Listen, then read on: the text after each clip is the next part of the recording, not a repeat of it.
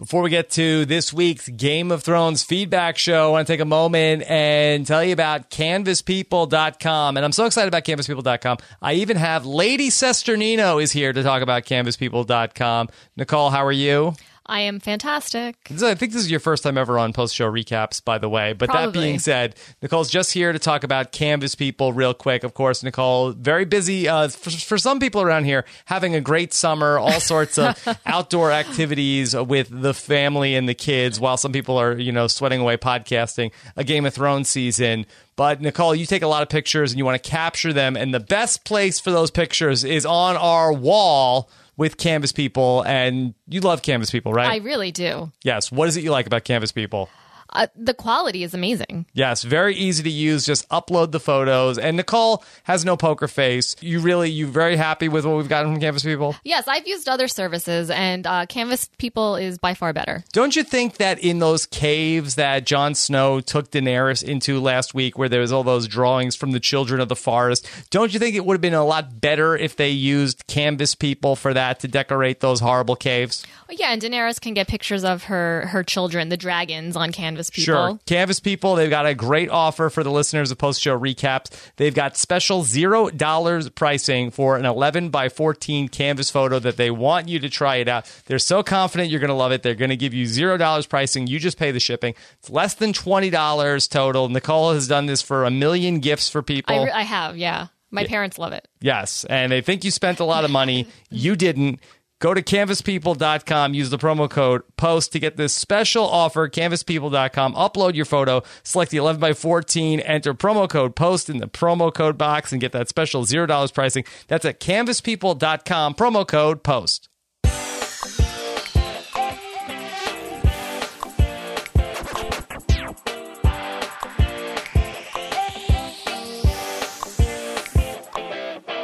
Game of Thrones season seven, episode five, Eastwatch is still over, but we're just getting started, getting into your feedback here on the Game of Thrones poster recap feedback show. And now here are the two guys who have not yet gotten to the point where we are doing a podcast about every single bowel movement. I'm Rob Sister. Here's Josh Wigler. Josh, how are you?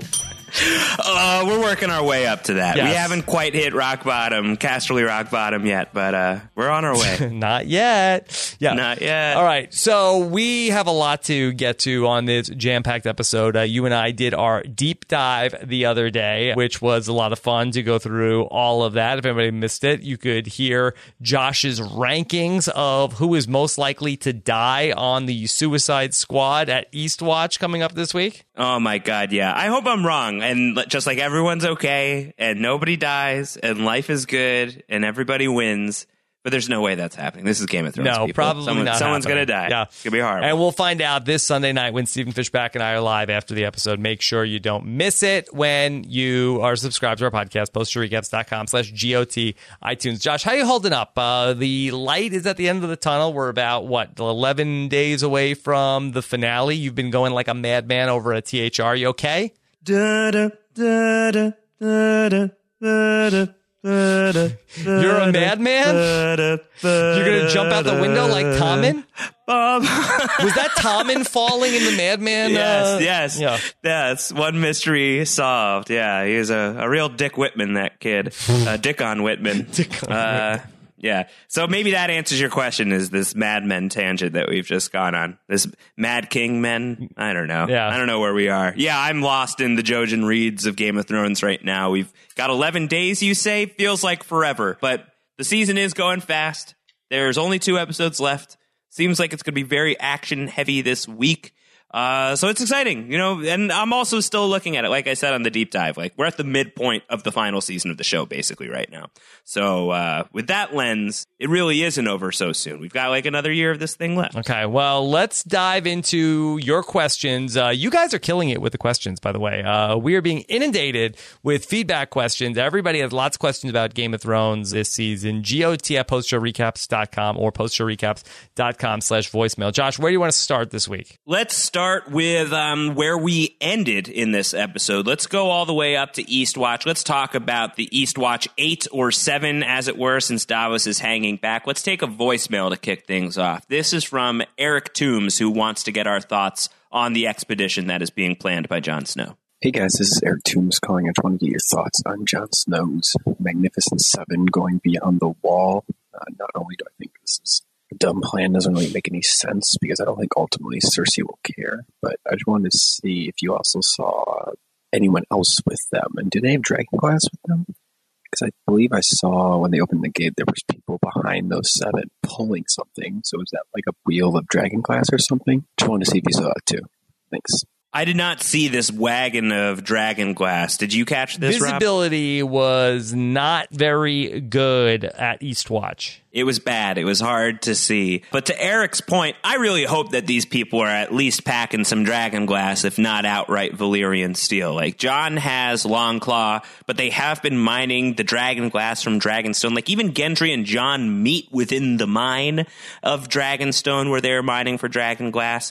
You gotta hope that they've got like three dragon glass weapons at the bare minimum right now. Yeah, I mean, I could certainly see some daggers and some shards of dragon glass on them, but they don't really seem particularly well armed. Yeah, I mean, this whole plan is ill conceived. Yeah. You know, like the, the, whole thing, top to bottom, yet another strategic failing on Tyrion's part, I think. We talked a little bit about like some alternate possibilities for how to handle this situation during the deep dive show. And one of the ideas we came up with was what if we just like capture Littlefinger and bring him beyond the wall and just kill Littlefinger there, wait for his corpse to reanimate, bag that up, bring it back, and there, problem solved. Plus, everybody knows Littlefinger in King's Landing, so they'd be like, oh my god, zombie Littlefinger. Like, you would think that that would make some sense.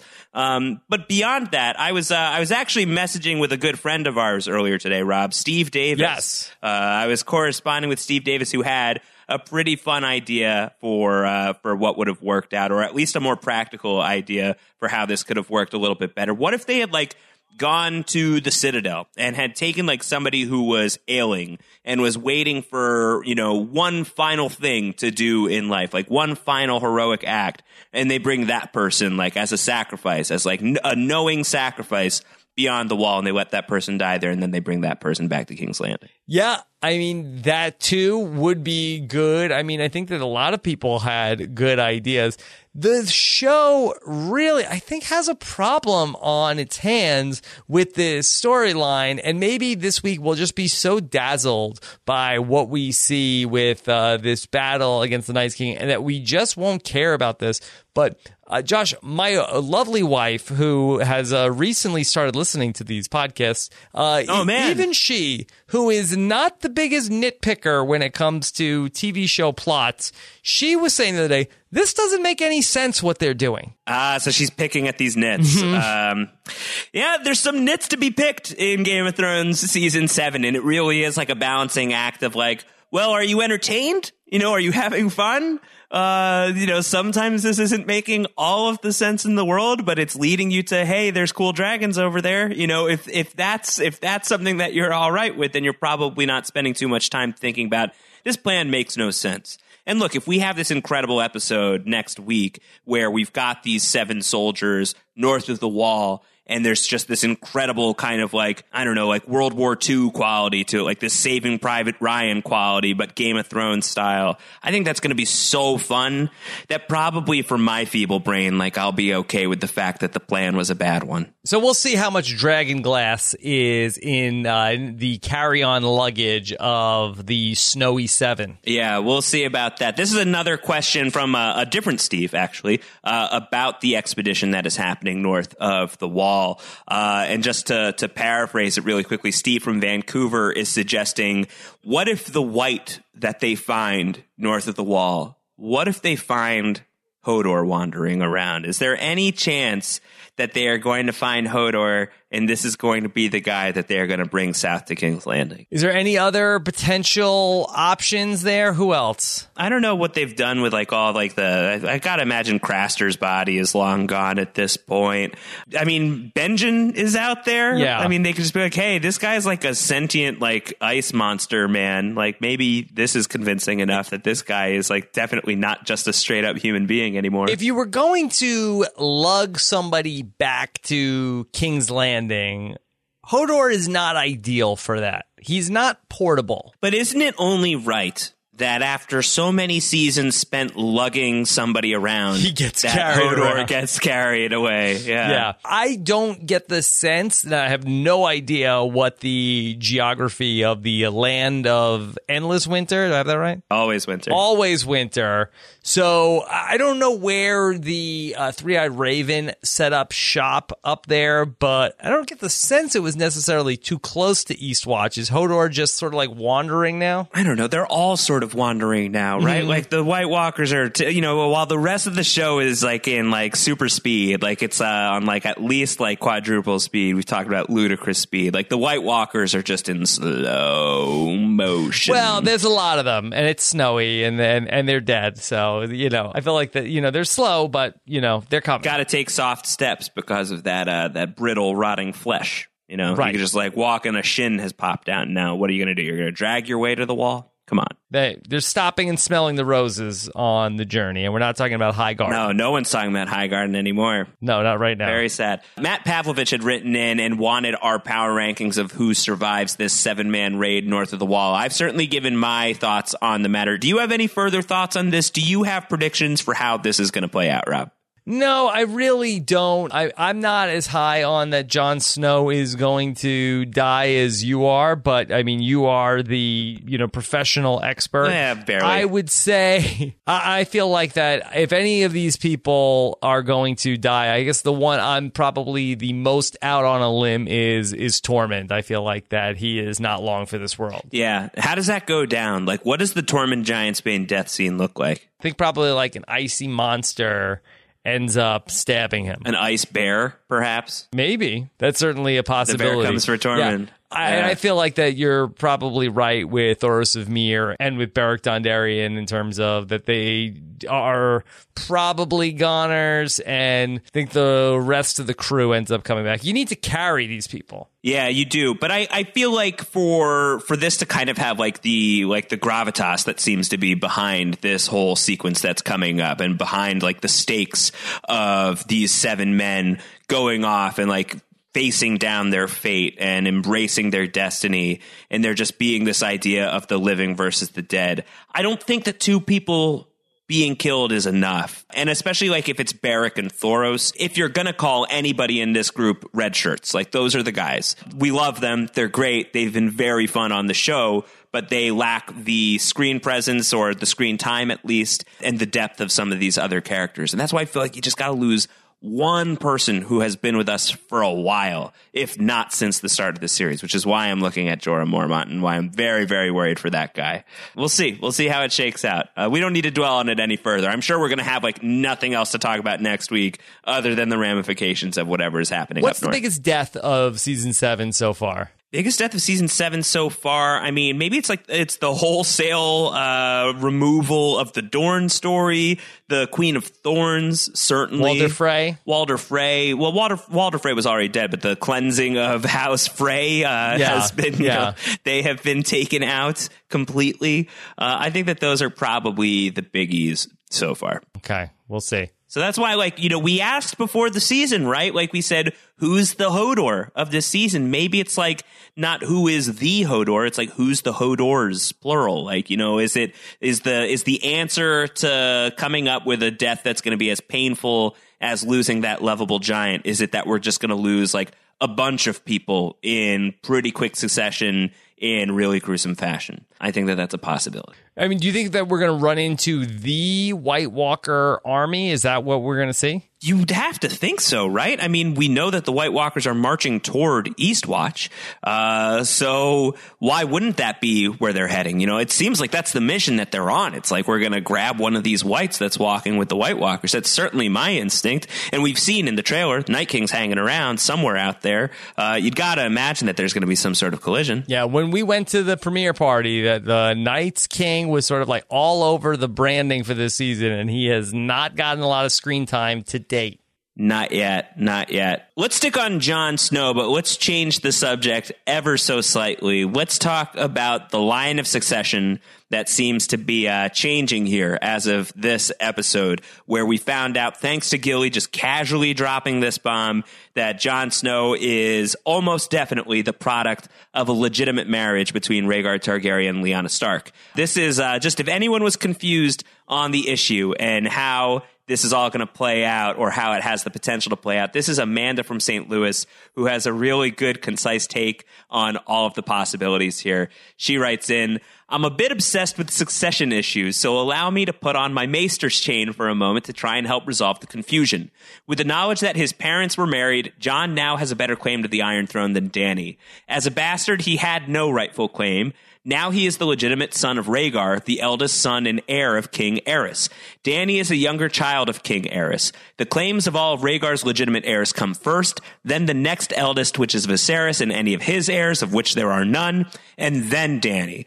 Only after an initial heir dies without kids that you go back a generation to the next heir in that line.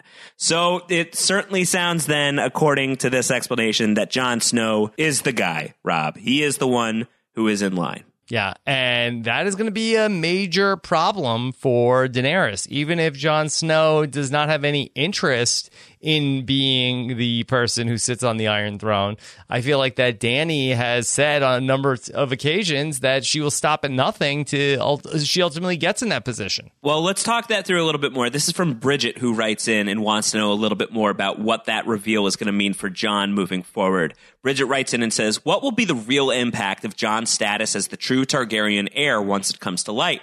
I find it hard to imagine Jon in any way pursuing the Iron Throne. He's already made it clear that he's not interested in power for power's sake. And even if he was, it's hard to imagine Dany giving up her life goal of winning the throne for any reason. She could probably find a way to cast enough doubt over Jon's claims to justify not bending her knee. So where does it leave us? Here's my guess.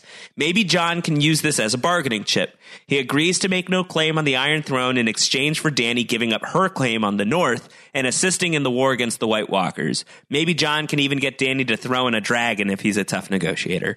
So what do you think? Is Jon going to find out this news and rather than embrace the you know the rush of power that's going to come with the fact of oh my god I'm a true Targaryen and I'm the heir to the Iron Throne. Is he going to use that as a bargaining chip in liberating the North from the rest of the Seven Kingdoms? I mean, it's such a good question about what is Jon's reaction going to be to all of this because I don't think his reaction is going to be like, "Yes, are you telling me I am a Targaryen?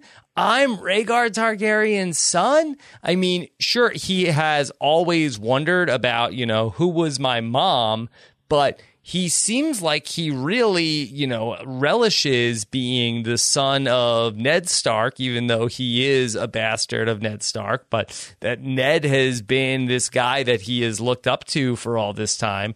So I don't think that he's psyched to be a Targaryen, and I don't think that he says, okay, go, good. Now I could sit on the Iron Throne. It doesn't seem like anything that he is interested in. So I don't know what he wants to do with that. I almost feel like that he would probably not tell people about this. Doesn't it feel like the chances of Jon Snow being the guy who actually sits on the Iron Throne at the end of Game of Thrones, doesn't that feel like the lowest odds, right? Like it just does not feel right that Jon is going to end this story in charge of the entire realm. That just doesn't feel like a job that he would even want. No, it seems like that that would be torture for him in the same way that Ned Stark didn't want to sit on the Iron Throne when there was a possibility of that happening in the first season. I think the importance of this, ultimately, the the great significance of the fact that Jon is the guy who has the best claim to the Iron Throne, that he is the rightful heir to becoming the king of the Seven Kingdoms according to the Targaryen line of succession.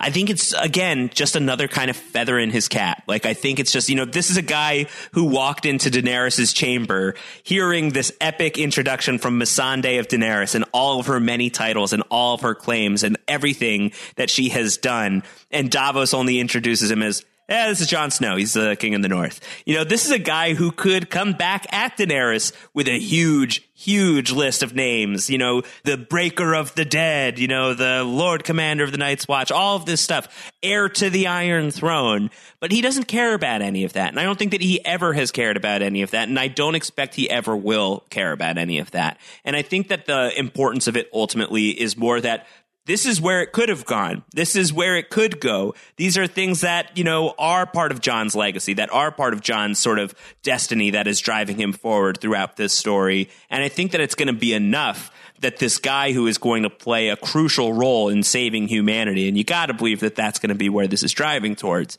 that this is a guy who was so predestined that he does have the, the, the ice and the fire swirling through his blood. He is the guy that could be sitting on the Iron Throne if he really wanted to, if he lives long enough to get there, that the potential of that and the kind of the, the epic quality behind a guy like that, that's really the driving force. It's less about like the end result and it's more about just kind of, I think, building up the ultimate mythology of Jon Snow. So, what is his story ultimately? Where do you think he gets off? Does he Where do you get off, Jon Snow? I, I mean, does he end up sacrificing himself for the good of the realm to ultimately against the, the this battle against the night? Does he end up sort of like going? Uh, I just, what happens to this person? Yeah, he fights the Night King and he, you know, sustains a mortal injury and he kills the Night King and shatters him into a million pieces and all the White Walkers drop dead and Jon Snow like hobbles back to the rest of the people who are like, "Yeah, you did, you did. Oh my God, Jon, you're bleeding." It's like, "Oh no," and then he dies. And that's probably it. What if hi- him and the Night's King sort of like end up like falling off a cliff into like the pits of Mordor together? Oh my god. Um, yeah, I mean anything like that. Like that's that's what's going to happen to Jon Snow. Jon Snow is going to kill the bad guy. He's going to save the day, and he's going to die from some wounds that are sustained in the Okay, process. well, he had a good run. Come revisit revisit this clip in in a year and a half. You know that's going to be so close to accurate. I feel I feel strong about that. Nailed feel like we're close. Feel like we're close.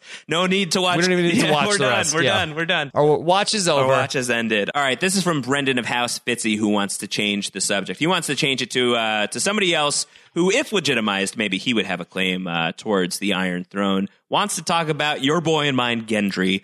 Brendan writes in, why didn't Gendry mention Arya at all to Jon? And wouldn't Gendry have been far more useful being left to smith all that dragon glass into weapons instead of being part of Jon's brute squad? Not that I mind it. Also, as the last remaining Baratheon, do you think Jon will legitimize Gendry at some point, making him the High Lord of the Stormlands? So let's take that down uh, into a few different parts. First of all, is Gendry getting legitimized by the end of Game of Thrones? What do you think? Yes or no? Yes, Yeah, yes. He's the only standing Baratheon. I mean, when no, you stand, watch standing the show, was his uncle. Sorry, that was Right. a bad. I'm sorry. I'm, I'm Right, sorry. I'm right. sorry. I'm sorry.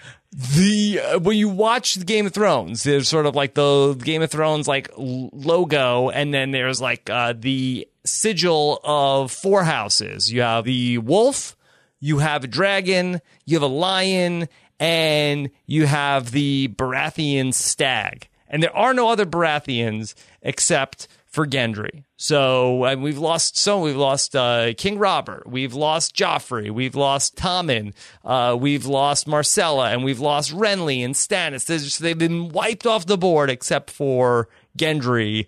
We like we need to have that house stand. I agree completely. Yeah, I think he's legitimized. I think that he's still alive. I think he's completely in the mix by the end of this whole show. But he should have been left behind at Dragonstone to make weapons out of dragon glass. Like it's crazy that he is on this mission right now. Did you see him swing that hammer, It was Josh? cool. It was cool. But what's he gonna do? He's gonna knock apart a white into like a million pieces, and then like the T one thousand, it's gonna put itself back together and just like keep coming after him.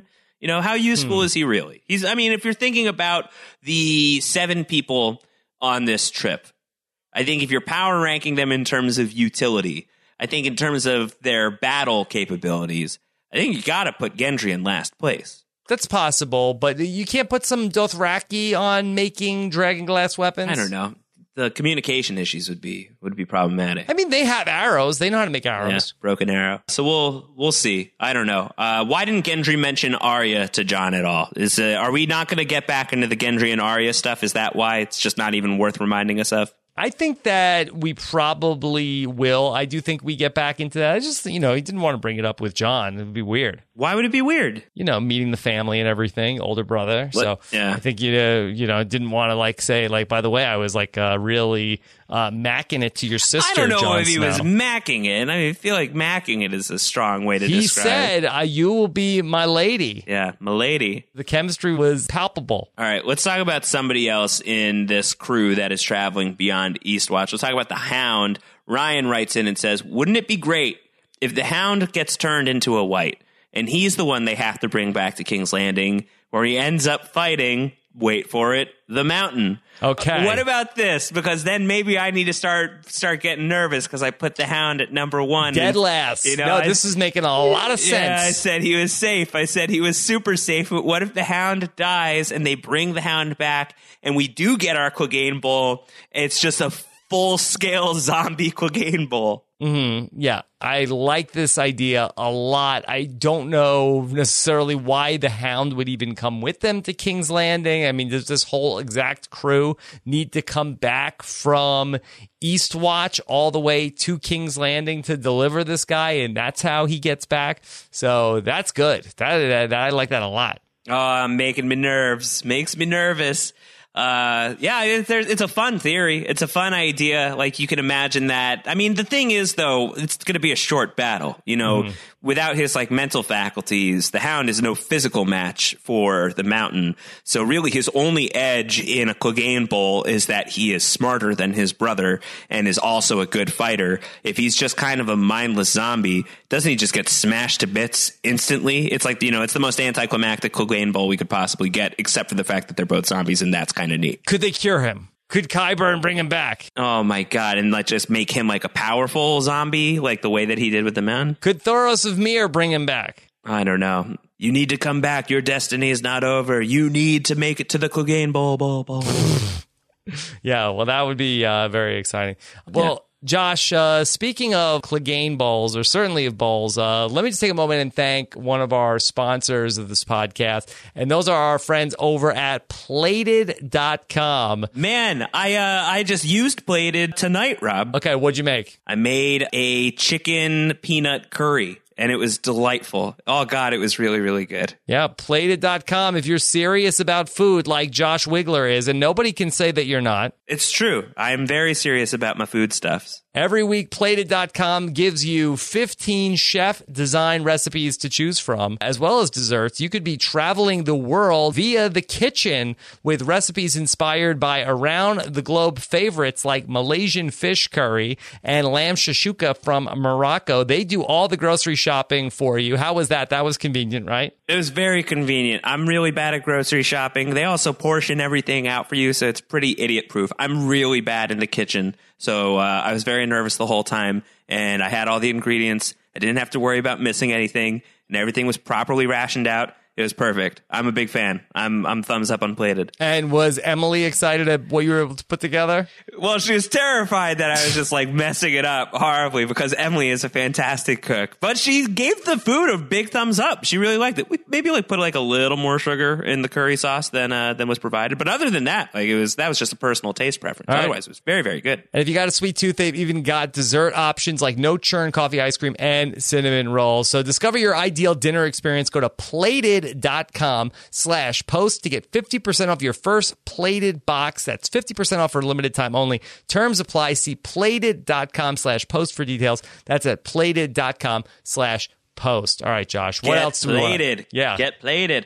These guys Uh, get let's plated all the time. let's go down to King's Landing. Uh, let's talk about Cersei Lannister. This is a voicemail from Brandon who wants to know what Cersei is about to be cooking up. Hi, Rob and Josh.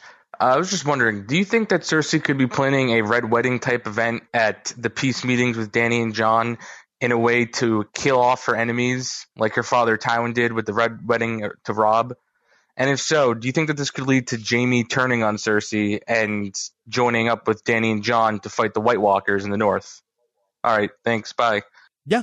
Man, The, is this the dead wedding? Is that what we're the un, the army of the dead wedding? I mean, this is a really good question. I think that a lot of people have raised this point of since when is Cersei such a reliable actor to all these people involved? That's like, well, if Cersei's word is good, then it's good. You, you know, you don't need to worry about it. And she did say, you know, um, it's time to do things as if father would do them. What would Tywin do in this spot? WWTD. Man, but Jon would have to be such a goon to fall for this. You know, like Well, we've he is had it set up. officially a Stark, according to the law of the land.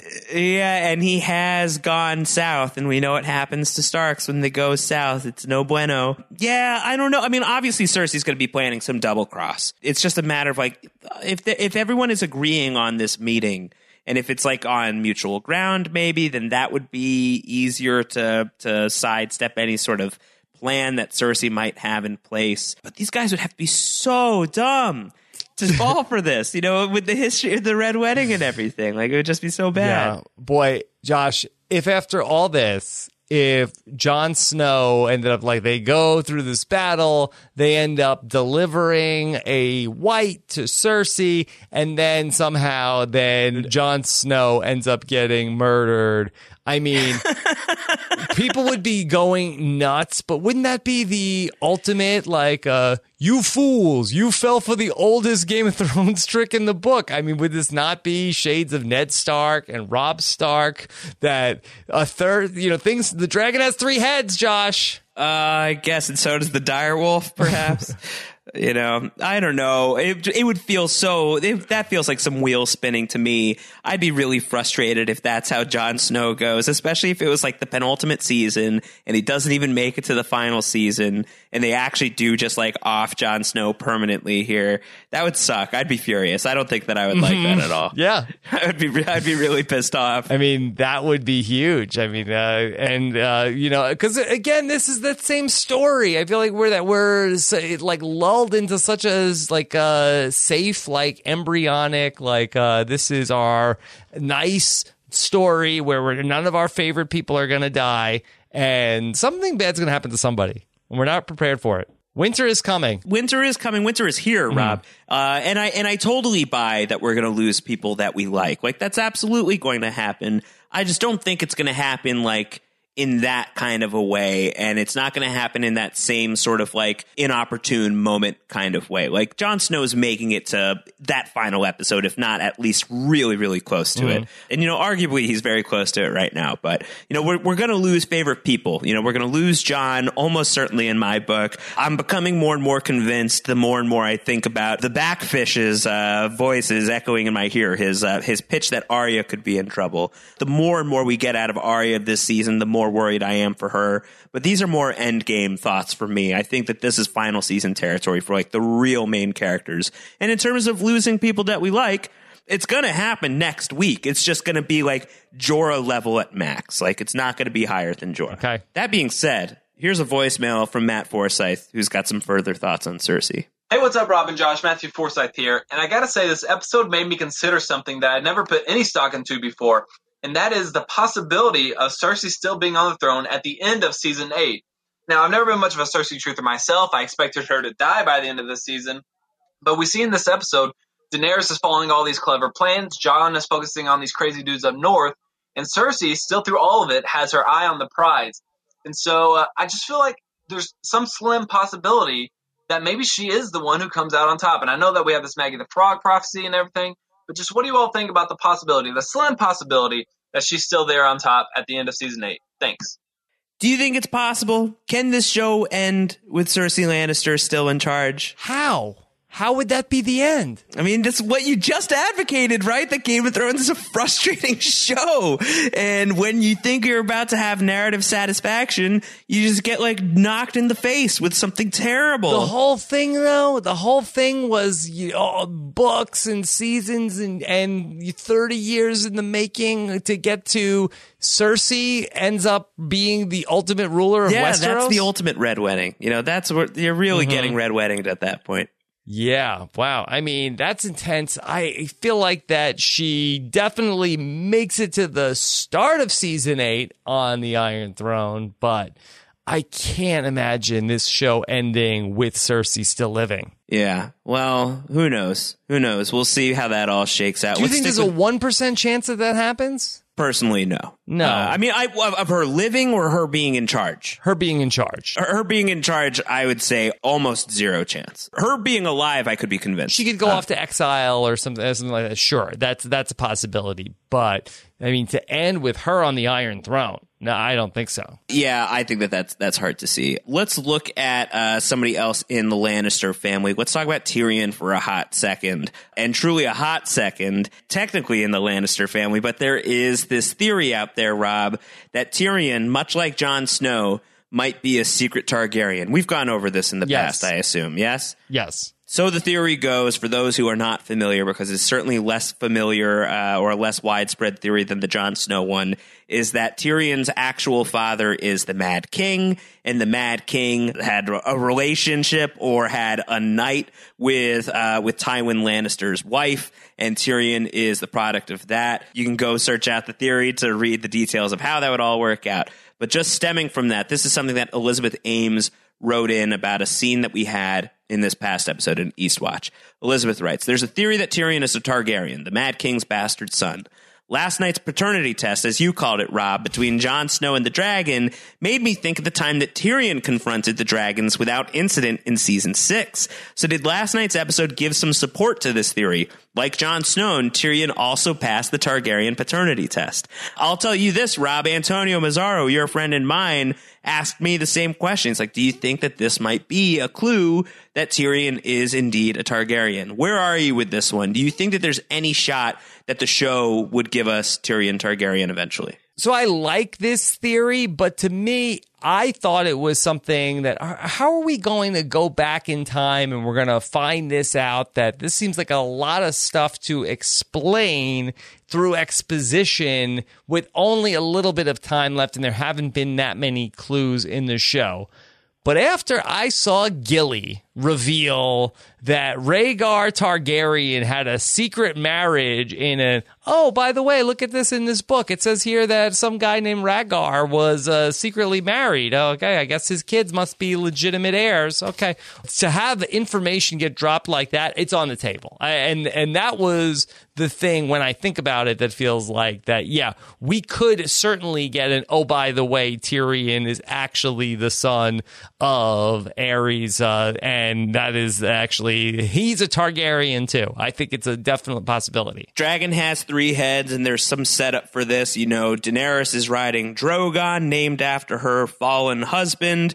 Uh, you could see Jon Snow riding Rhaegal someday, named after his fallen father. And then this would make this theory, if it panned out, Tyrion would be the Mad King's son, which makes him Daenerys' brother. And so you could see why he would be riding Viserion, that's named after Dany's late brother. So it all kind of clicks together.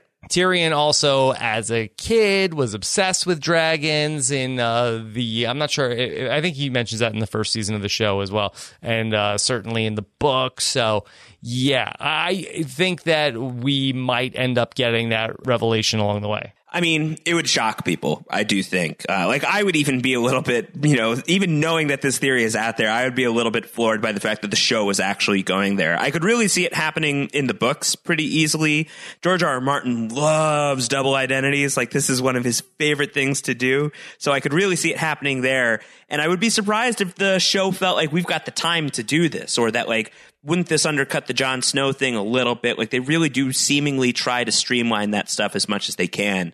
But it's a really good point that the scene where Jon reaches out and touches Drogon is very reminiscent of that scene with Tyrion in the dungeons of Meereen back in season six. So put a plant a flag in it, as Maester Mazzara would say. Uh, possibility. Can I ask you something, just a big picture question where I know that the show is working off of notes from George R. R. Martin, but do you feel like that uh, should the books ever be completed, do you get the sense that they will be somewhat like is the TV show just an abbreviated version of what would be in the books or do you think that the books would end up being radically different and potentially have a different outcome than what we would see in the TV show?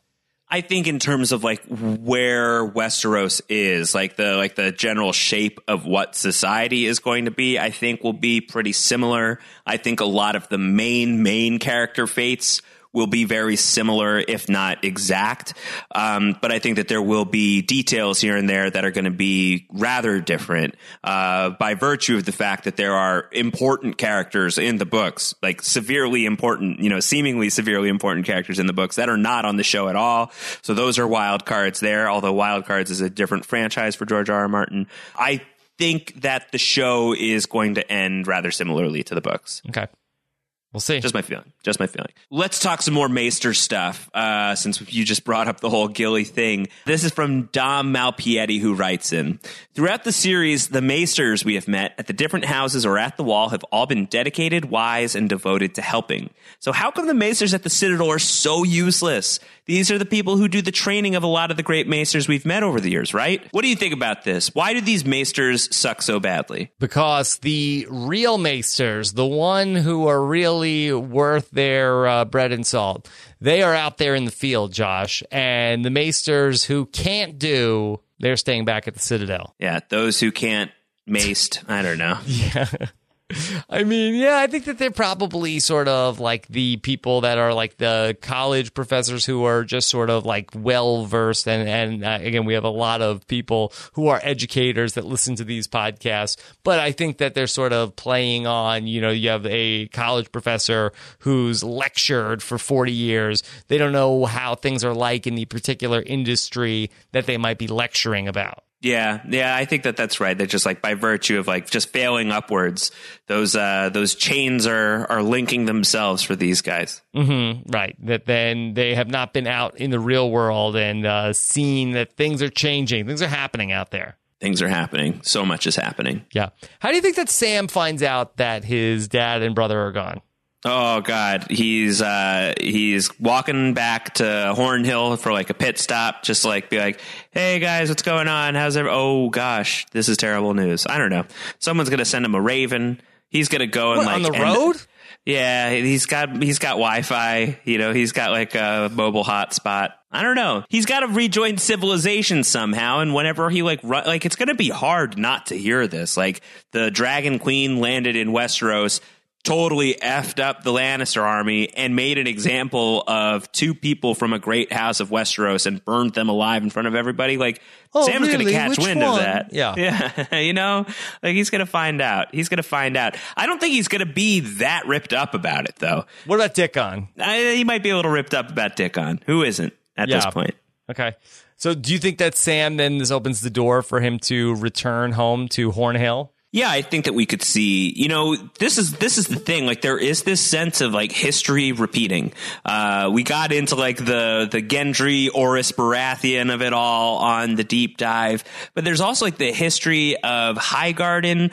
The original people that were in charge of the Reach were called House Gardener, and they got totally messed up during Aegon's conquest, and the Tyrells got installed as the new people in charge of that region of Westeros. And now House Tyrell has fallen, and the Tarleys were being looked at by the Lannisters as the people who are now going to be in charge of the Reach. And those two guys are now out of the picture, and you could really see like Sam being the guy who's now in charge of Horn Hill, and is he going to be the person that's in charge of the Reach now that we have another Targaryen's conquest? So I feel like some of this like full circle quality is really starting to come into focus. I could really see that being Sam's fate ultimately. Yeah, then setting up shop and having uh, this room for Sam Jr. and for Gilly. Yeah, that'd be sweet. I'd be very happy about that. Be nice. That'd be a nice ending for them. That'd be sweet. That'd be very nice. Speaking of uh, of uh, ending things, let's end with one final question here. This is from the great Sir Alex of House Chester, Yes. who writes in and says, "Why is the Dream Team heading north of the Wall to bring back a White before even checking with Jaime if Cersei is going to require one to agree to the temporary armistice? She already agreed in her conversation with Jaime without even requiring the evidence. Shouldn't they wait for Jaime to confirm to Tyrion, yeah, we're going to need to see the White?" Before they head off on this foolhardy expedition that's almost certainly going to result in a number of their deaths. Yeah, Cersei is looking to armistice. She wants the armistice. Yeah, but don't you think if she's like, yeah, yeah, no, yeah, that sounds great. We're in. We totally believe you at face value that there are White Walkers here and we're all right to just like drop swords for a minute and just like focus completely on that. Don't you think Dany's to be like, girl, you're thirsty. Like, what is that? Like, what's up with that? Like, why are you so eager all of a sudden to like, without any proof, just be like, yeah, White Walkers for sure. Like, thirsty, thirsty Lannister at that point mm-hmm. She could say, "Well, okay, you got us." Uh, you know, I, to be honest, full disclosure, I am a little intimidated by the dragons. So They're scary, yes. they're very intimidating. You mean you just roasted my entire army? So again, this is just uh, me being me, but we're really licking our wounds over here. So if you want to take a time out, we're totally cool with that. Uh, does Dany say that's it? No deal. There's also the fact that Cersei has a zombie in her employ already. You know, like this isn't like the most far fetched thing in the world. She's like, no, I totally believe you. Like that makes sense. I have an undead human being uh, in my in my service already. So like this is not you know the biggest leap that I've ever had to make. Now, that being said, is the mission to go bring back a white? Is it to convince Dany just as much as it is to convince Cersei? Like, does Daenerys need to see what's going on so that she can commit her forces as well? Yeah, I think that that's part of it. I mean, obviously she is uh, she's feeling things for Jon Snow, but I think that she's still not completely on board with his cause and is still very focused on trying to conquer the Seven Kingdoms. So I think if she gets that definitive proof from Jon, I think that's going to do a lot to getting her to realize, like, oh yeah, we probably got to worry about that. Yeah. It's just the the whole thing with uh, like the Dothraki are just out there in the open field. I mean, I don't know what you're doing with them while they're out there. I mean, does she bring them all back to Dragonstone? It's a good question.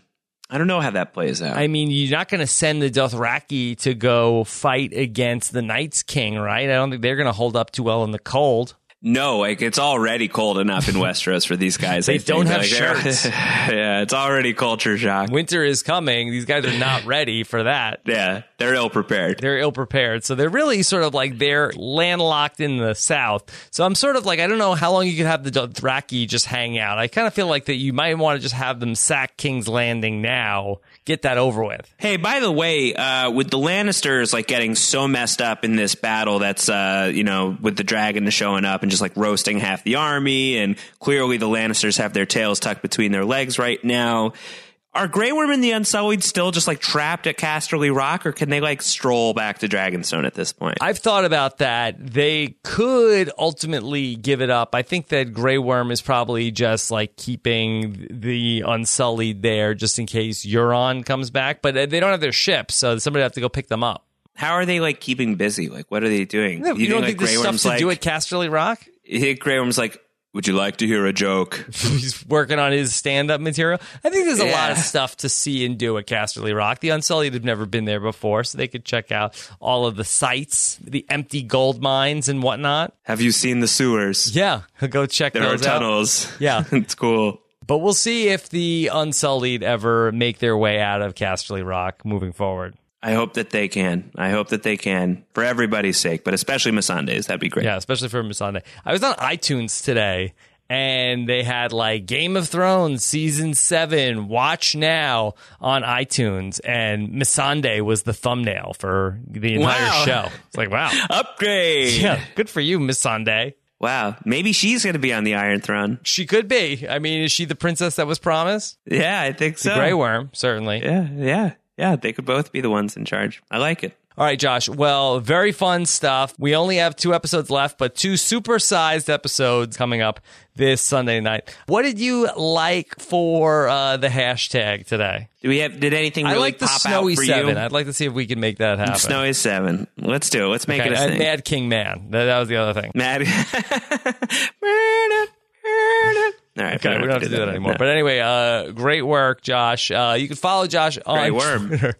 He is at Round Howard. I'm at Rob Cesternino. Uh, of course, if you missed either of our podcasts earlier this week, my recap with Stephen Fishbach or our deep dive, those are up on postshowrecaps.com. And then I'll be back live after the episode, probably around like 1025 Eastern time after this week's Game of Thrones with the Backfish to get into all of that. So exciting stuff, Josh. Indeed, indeed. I can't wait to hear it. I can't wait to watch this episode. I can't wait to laugh like a lunatic when Jon Snow dies and comes back to life and I'm proven right, or cry a lot when I've been ballyhooing about this theory and nothing happens and Jon's just like totally, totally okay. Okay. Yeah, well, be fine. good stuff. And looking forward to hearing what you guys have to say in the comments on postshowrecaps.com. Take care, everybody. Have a good one. Bye.